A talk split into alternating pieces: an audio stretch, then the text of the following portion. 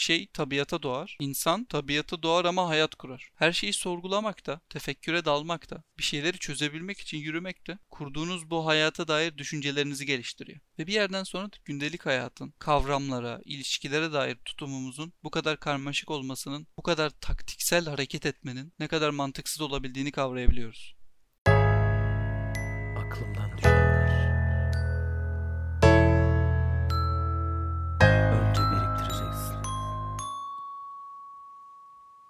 Bir konuda karar verirken o konuyu artık enine boyuna düşünmenin ne kadar önemli olduğunu herkes biliyor. Ama günümüz yaşantısı bu enine boyuna düşünmeye izin veriyor mu biraz ona bakmak lazım. Yani patronunu mutlu etmek için yaptığın derin düşünmeyi kendi hayatın için yapıyor musun bir bakıma? İş üzerinden gidersek maksimum verimi alabilmek için huniler funnel'lar kurmanız gerekiyor eğer işi yönetiyorsanız. Müşteriyle tanıştığınız andan faturayı kestiğiniz hatta satış sonrası desteğe kadar giden süreçleri anlatıyor. Yani şöyle işliyor. Şöyle tanışacağım. İlk adım bu, ikinci adım bu. 3, 4, 5 artık kaça kadar gidiyorsa ve o an bitecek. Bir süre sonra siz bu sisteme oturttuğunuzda gelen müşteriyi direkt funnel'a oturtuyorsunuz ve o funnel'la tak tak tak ilerliyorsunuz. Bu da hız kazandırıyor. Ama tabii bu funnel'ları oluşturabilmek için de çok düşünmek, çok denemek gerekiyor. Öyle bir funnel olmalı ki hem stabil ilerleyebilmeli hem de maksimum verimi alabilmelisiniz. Bu funnel'ları oturtmak için de en iyi yol sanırım yürümek. Bu podcast'te de yürüme üzerine aklımda kalanlardan bahsedeceğim. Yürümeyi düşünmeye giden yol olarak tanımlamıştım bir bakıma az önce ama burada düşünmekten neyi anladığımıza bakmamız gerekiyor. Düşünmek klasik Türkçe'de iki farklı şeyle adlandırılıyor. Biri tedebbür, biri tefekkür. Burada benim bahsettiğim tefekkür. Tefekkür fikirden geliyor ve soyut bir amaç için enine boyuna düşünme anlamına geliyor. Tedebbür ise somut bir amaç için düşünme anlamına geliyor ve sonucunda tedbiri doğuruyor. Sanırım İhsan Fazlıoğlu söylüyordu bunu. Biz 200 yıldır tedebbür yapıyoruz. Sadece kafamızı koruyoruz diyordu. O yüzden bu düşünmelerde yapılması gereken temel nokta tefekkür. Yani sonucunda fikir çıkaran düşünmeyi yapabilmek. Ama bunun için de tedebbürünü sağlamış olman lazım. Yani bu faturayı nasıl ödeyeceğim? Dışarı çıktığımda ölür müyüm? Yanımda bomba patlar mı? İşte iş arkadaşım beni boğazlar mı? Bunun gibi ne olduğu belli olmayan şüpheleriniz varsa tefekkür biraz lüks.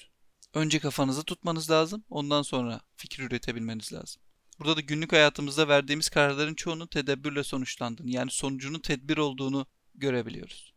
En tefekkürün gerekli olduğu anlarda bile biz bir şekilde sonucu tedbir olan düşüncelere dalıp tedbirimizi alıp kaçıyoruz. Bir bakıma kendimizi savunuyoruz her şeyden. Ama entelektüel olmak istiyorsak ki bunun nesiller boyunca devam eden bir aile geleneği olduğunu savunanlar da var. Her şeyi açık açık fikir olarak düşünebilmeyi öğrenmemiz gerekiyor. Bu bağlamda da Yürümenin Felsefesi kitabında gördüğüm birkaç düşünür üzerinden örnekler vereceğim. Ama onlara geçmeden önce yürüme konusu her geldiğinde çok kullanılan bir tabirden bahsetmek gerekiyor sanırım. Flanör diye bir tabir var. Charles Baudelaire'in ilk defa kullandığı Fransızca'da da avare gezen anlamına gelen bir kelime bu. Baudelaire bu tabiri şehirden soyutlanan ve yürüyerek şehri gözlemleyen insanlar için kullanmış tırnak içinde tutkulu bir gözlemci olduklarını belirtmiş. Bedenen şehrin içinde ama aklı şehri gözlemlemek üzerine çalışan bir insandan bahsediyoruz burada. Bu konuyu fazla uzatmak istemiyorum flanör konusunu. Flanör Aynı zamanda Walter Benjamin'in kitaplarında da geçiyor, pasajlarında da var. Benjamin'e göre ise bu biraz daha isyankar bir tabir. Flanör tüketim toplumu tarafından kuşatılıyor ve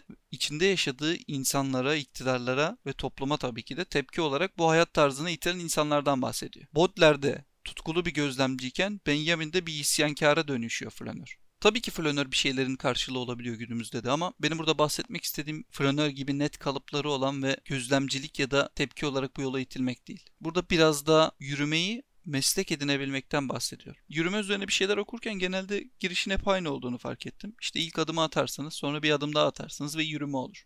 Hızlanırsanız da koşma derler buna. Ama bu yürüme eylemi dışarıda yapılan bir eylem. Ev içinde oradan oraya gidecek haliniz yok. Burada da dışarı kavramına ne yükledik ona bakmamız lazım. Dışarısı bugün için bir yerden bir yere geçiş için kullanılan bir alan. Yani buradan kalkarsın Starbucks'a gitmek istersin. Dışarısı senin için bir ara yoldur. O yolda geçirdiğin vakitin minimuma inmesini istersin. Hele ki günümüzdeki hızlı tempoda bu vakitin epey kısaldığını görüyoruz. Hatta bir araştırmada insanların yıllara göre yürüme hızının arttığından bahsediyordu. Bu da bir bakıma günü verimli kullanabilmek için tabi buradaki verim tırnak içinde verimli kullanabilmek için bir şekilde bir şeylerden feragat ettiğimiz anlamına geliyor. Bu da genelde işte multitasking denen bir anda birden fazla şey yapmak yolu olabildiğince kısmak. Burada değinmek istediğim nokta yolu olabildiğince kısma telaş. Dışarısı bir yerden bir yere gitmek için geçişse şayet burayı ile orayı birbirinden ayırıyor demek. Yani ayrı bir alandır. Bir yerden bir yere geçmek için kullanılan bir alan. Şayet bunu düşünmezsen zaman kaybetmemek için hızlı gitmen gereken bir alana dönüşüyor dışarısı. Biz de günü daha verimli kullanmak için hızlı hareket ediyoruz. Aynı anda birden fazla şey yapmaya çalışıyoruz. Konuyla alakalı değil ama günü kısaltan da belki tam olarak bu. Bir şeyleri acele bir şekilde yaparsan ve hızlı hareket etmeye çalışırsan gün kısalıyor. Bir gün elektrikler gittiğini düşünün o gün geçmek bilmez. Yarım saat sonra arıza bitecek dendiğinde o yarım saat geçmek bilmez. Çünkü o an yavaş yaşıyorsun. Herhangi bir şeyin peşinden koşturmana gerek yok. İşte yukarı kaydırdığında dönen bir çubuk ve ardından gelen fotoğraflar yok. Ya da nokta şeklinde böyle yeşil yeşil beyaz beyaz yanan bir telefon ışığı yok. Bu da bir bakıma kendinle baş başa kaldığın ve hiçbir şey yapmadığın bir bakıma da senin için belki de en yararlı olan dönemi yaratıyor. Ama şöyle de bir şey var. Bir şeye sen anlam verirsen o anlamlıdır. Bunun için şahsı manevi diye bir kavram var mesela. Bunu hep bayrak üzerinden örnek verirler. Bayrak normalde bir bez parçasıdır ama şahsı manevisi olduğu için bayrak dediğinde aklına başka şeyler gelir. Toplumun değer yargıları ya da belirli bir topluluğun değer yargıları üzerinden ilerleyen bir şey bu şahsı manevi. O yüzden sen anlamlandırabiliyorsan kavram sana bir şey çağrıştırabiliyor. Hani geçen bölüm lafız ve idraktan bahsetmiştim. Biri atmak anlamına geliyor, biri tutmak. Tutarsan da mefhumu yakalamış oluyorsun. Mefhum da anlam demek. Dışarısının anlamını kavrarsan şayet her ne kadar geçiş diye de adlandırsan geçişin ne kadar değerli olduğunu kavrayabilirsin ve bu geçiş aşamasının aslında bazı şeylerin temeli olabileceğini, bir yerden bir yere giderken kullanılan yolun seni düşünmeye, tefekküre itecek temel alan olduğunu kavrayabilirsin. Şimdi biraz neredeyse herkesin tanıdığı isimlerin yürüme üzerine düşüncelerinden bahsedelim. Yürümek onlar için ne anlama geliyormuş ve neler yapıyorlarmış. Biraz da bu isimlerin tabi hayatlarına değinmemiz gerekecek ki ne olduğunu anlayalım. İlk isim Nietzsche olsun. Nietzsche şöyle diyor. Açık havada yürürken doğmayan, şenliğine kasların da katılmadığı hiçbir düşünceye güvenmemeli. Peki neden böyle düşünüyor? Hayatına bir bakmak lazım. Nietzsche küçüklüğünden beri başarılı bir çocuk ve öne çıkan bir çocuk. Asil bir soydan geliyor. O yüzden de babası erken yaşta öldüğünde soyunun son varisi olarak epey bir değer kazanıyor aile içinde. 24 yaşında da Basel Üniversitesi'nde filoloji üzerine derslere girmeye başlıyor. Her şey iyi giderken 1871'de Tragedia'nın doğuşunu yayınlıyor ve bu yayından sonra epey tepki görüyor. O dönem ustası Wagner'e gittiği dönemlerde aşık olduğu bir kadına da defalarca evlenme teklifi yapıyor. O tekliflerden de hayır cevabını alınca her şey kötüye gitmeye başlıyor başlıyor. Her dönem daha kötüleşiyor. Migrenleri artmaya başlıyor. İşte vücudunda belirli belirsiz ağrılar olmaya başlıyor. Kendini toplamak için bir yıl izin alsa da hiçbir şey düzelmiyor. O dönemde de bu ağrılardan kurtulabilmek için, bunları biraz daha hafifletebilmek için yürümeye başlıyor yürüme alışkanlığında tam olarak o dönemde başlıyor. Yani bu yarım saat bir saat yürüyüp yürüme dediğimiz eylemi Nietzsche günde 8 saat yapıyor ve bunu düşünmeye araç olarak görüyor. 1879'da akademiye devam edemeyeceğini anlayıp istifa mektubunu veriyor ve mütevazı bir hayat yaşamaya başlıyor. Bu süreçte de sanırım 3 yerden emekli maaş alıyor. Bu maaşlarla da otellerde kala kala trenlerle gezmeye başlıyor. Günde 8 saat yürüme alışkanlığını da o dönem kazanıyor. Hatta Gezgin ve Gölgesi diye bir kitabı var. O yürüyüşlerde aldığı notlarla yazmış bunu. Türkiye'de belki de en çok bilinen eseri Böyle Buyurdu Zerdüş bir neslin aklını yakan, hala yakmaya devam eden kitaplardan biri. Bu kitabı da o yürüyüşte aldığı notlarla yazıyor mesela. Ağrılarını dindirmek için yola çıkan Nietzsche, yürüme eylemine başlayan Nietzsche, çalışmalarını devam ettirebilmek için yürümeye devam ediyor. Hatta kapalı alanlarda çalışmaya o kadar karşı ki şöyle bir cümlesi var. Sadece kitaplar arasında düşünebilenlerden, aklını kitapların dürtüklemesini bekleyenlerden değiliz biz diyor. Sonra da şunu diyor. Bizim etosumuz açık havada, tercihen yolların bile tefekküre daldığı ıssız dağlarda veya deniz kıyılarında yürüyerek, sekerek, tırmanarak, dans ederek düşünmektir. Yani bir şeylerin üstesinden gelebilmek için yürümeye başlayan Nietzsche, hayatının bugünlerde bile en çok konuşulan eserlerini yürüdüğü dönemde aldığı notlarla yazıyor. Ve günde 8 saat yürüyor. Ama bu aralar ömrünün son dönemlerinde de epey baskın oluyor. Hatta annesinin bakımına muhtaç kaldığı bir dönem de var. Ama o dönemde de annesi sorunların biraz daha üstesinden gelebilmek için birlikte yürüyüşe çıkarıyor. Ama yolda çok fazla sebepsiz yere bağırdığı için, anlamsız cümleler kurduğu için bu yürüyüşler kısa süreli oluyor. Bir dönem çalışmak için yürümek zorunda olan bu adam ömrünün sonunda yürümeye muhtaç bir şekilde hayata gözlerini yumuyor. Nietzsche'nin çalışmak için yürümek zorunda olduğu belli. Peki başka isimler var mı böyle? Aydınlanmanın aydın yüzü olarak gösterilen Rousseau da böyle. Benim çalışma odam kırlardır diyebiliyor. Rousseau Nietzsche'ye göre konuyu biraz daha abartmış. Süreden değil de mesafeyle ölçüyor bir bakıma. Kendisi böyle mi ölçüyor bilmiyorum ama şehirler arası yürüyüşler yapan bir adam bu. 16 yaşından 19 yaşına kadar epey yürümüş. Hatta o dönem şehirlerin de kapıları olduğu için şehre girmekte sorun yaşadığı dönemler de olmuş. Ama tabii ki de 19 yaşından sonra gelen şan şöhretle birlikte bir yerden bir yere arabayla gitmeye başlamış. Yürümelere ara vermiş. Ki bu bir yerden bir yere arabayla gitmek yürümeye engel değil. Ama Russo için engel. Russo şehirleri de yürüyerek tavaf ediyormuş bir bakıma. Bu şan şöhret dönem yaşanırken 40 yaşında artık 40 yaşın verdiği aydınlanma mıdır onu bilmiyorum. Yaşadığı dönem midir? O kadar hayatına hakim değilim. Yeniden yürümeye karar vermiş. Öyle ki yaşarken kitaplarının yakıldığı bir dönem de yaşamış. Islıklandığı, sorun yaşadığı, onu öldürmek isteyen insanların olduğu bir dönemde de yaşamış. Ama 40 yaşında mütevazi bir hayat seçip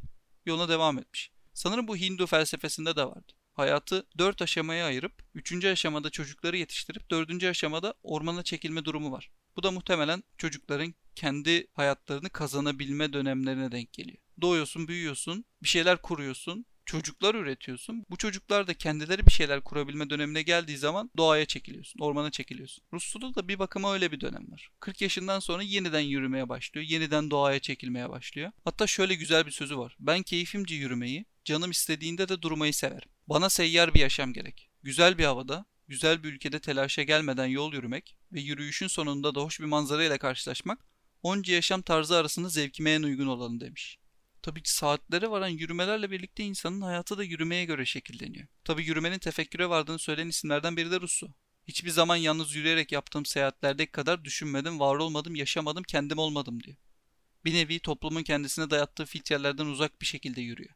Yürümeyi Rus sözlerinden doğayla bağdaştırdığımıza göre burayı biraz daha açmak gerekiyor bence. Arabayla ya da otobüsle bir yerden bir yere giderken etrafınızdaki nesnelerin yavaş yavaş akıp gittiğini görürsünüz. Tabi güneş bulutlar gibi devasa şeyler değilse bunlar. Dağlar, koyunlar, evler, çiftlikler, ağaçlar hepsi yavaş yavaş arkanızda kalmaya başlar. Bu süreçte de siz manzarayı izleyen taraf olursunuz. Araba gider ve arabanın içindeki kişi manzarayı izler. Ama yürürken doğanın ta kendisi olabilme şansınıza erişiyorsunuz. Bu da şöyle oluyor. Her tarafı bina olan bir yerde yürümediğinizi farz ediyorum. Yürürken bir dağ gördünüz. Çok uzakta ama yine size göre çok büyük görünüyor gözünüze. Bu dağı saatlerce izlediğinizi düşünün. Arabayla giderken manzarayı izleyen siz bir bakıma manzaranın kendisi oluyorsunuz. Çünkü saatlerdir oradasınız. Artık o dağı biliyorsunuz. Etrafınızda neyin, neyin olduğunu biliyorsunuz ve birçok detaya hakimsiniz. Manzaranın yanından geçerken ne kadar büyülendiğinizi düşünün. Sonra o manzaranın içinde olduğunuzu düşün. Bir tutam almak mı, içinde yaşamak mı oraya bakmak lazım.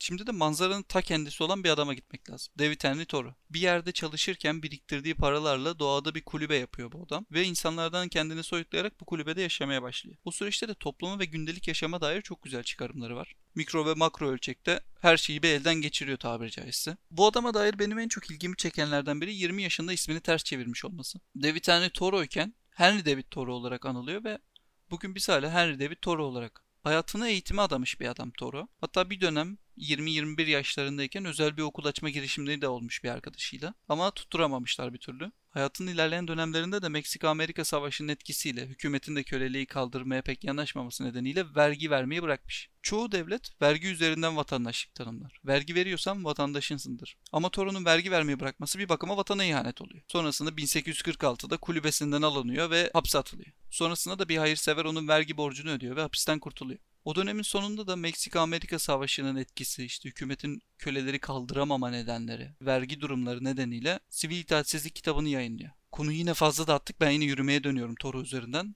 Toro'nun çok güzel bir lafı var. Yaşamak için ayağa kalkmamışken yazmak için oturmak nasıl da beyhudedir diyor. Yaşamak için ayağa kalkmamışken yazmak için oturmak nasıl da beyhudedir. Sanırım Dostoyevski'nin de böyle bir sözü vardı. Bir şeyleri yazabilmek için önce dolmanın gerektiğinden bahsediyordu. Önce dolacaksın ki sonra yazacaksın. Tabi şimdi adabı vardır yürümenin diyerek yürümenin ne zaman ve nasıl yapılacağına dair de düşünceleri olan insanlardan bahsedelim. Toro'ya göre mesela güneşi yürürken karşılamak en mantıklısı. Sağlığı da sabahla ilişkilendiriyor. Yani siz sabah güneşin doğuşunda ayakta değilseniz, hatta biraz daha abartalım, uyanık değilseniz sağlıksızsınız. Sağlık kendini sabahlara duyulan sevgide belli eder diyor mesela. Tabi şimdi burada anlattığım örneklerin hepsi ekstrem örnekler. Günde 8 saat 10 saat yürüyen insanlar bunlar ve bir şeyleri başarmışlar. Ama 2020 yılında olduğumuzu ve insanların hayatlarının çok hızlı aktığını sistemi değiştirebilecek gücümüzün olmadığında sistemin bireyi olabilmenin nasıl avantajlı olduğunu söylememe gerek yok sanırım. Yani bir gün sabah 10'daki işiniz için 7'de kalkıp 8'de yola çıkıp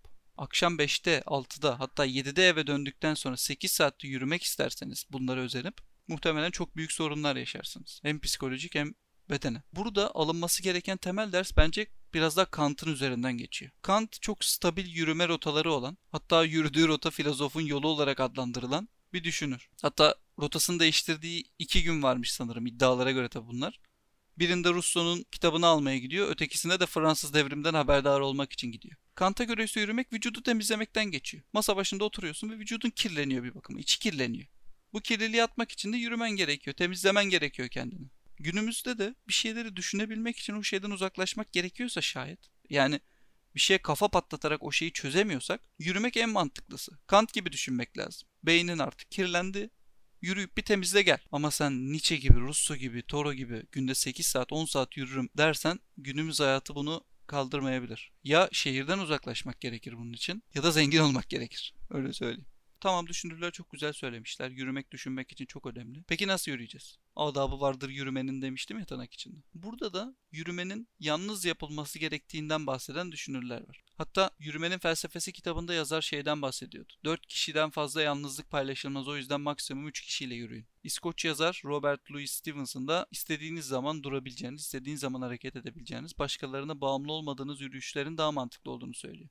Yani ritminizi kendiniz belirlemelisiniz. İster yavaş ister hızlı. Tabii çoğu düşünürde her ne kadar net tanımlarla belli olmasa da hıza karşı bir ön yargı da var. Hatta bir döneme kadar batıda hıza karşı bir ön yargı olduğundan bahsedebiliriz. Burada da kriz, kritik ve kriter öne çıkıyor. Modernleşmenin üç temel tanımıdır bence. Kriz, kritik ve kriter. Bir şeyleri test edebilmek için bir kritiğin olmalı. Bu kritik senin ölçme aleti. Düşünce, toplumsal yapın, ailevi hayatın, iş dünyası artık buna ne derseniz. Şayet bu şeyi kritik edersen yani elekten geçirirsen kriterin olur. Bu kriter de neyi nasıl yapabileceğini anlatan sistem. Yani senin hayatına uymayanları attın, minik değişiklikler yaptın, hayatına uyguladın. Burada da kriterim var. Şayet bir şeyi kritikten yani elekten geçirip kriterini doğurursan kriz toplumu oluyorsun. Çünkü bir şeyleri yavaş yavaş değiştiriyorsun. Hatta Tanpınar'ın batıya dair bence en sağlam çıkarımlarından biri de bu. Değişirken gelişmek ya da gelişirken değişmek. Değişiyorsun ve gelişiyorsun ve bunu çok muhafazakar yapıyorsun. Her ne kadar devrim diye adlandırsak da yıllar sürüyor o devrimler.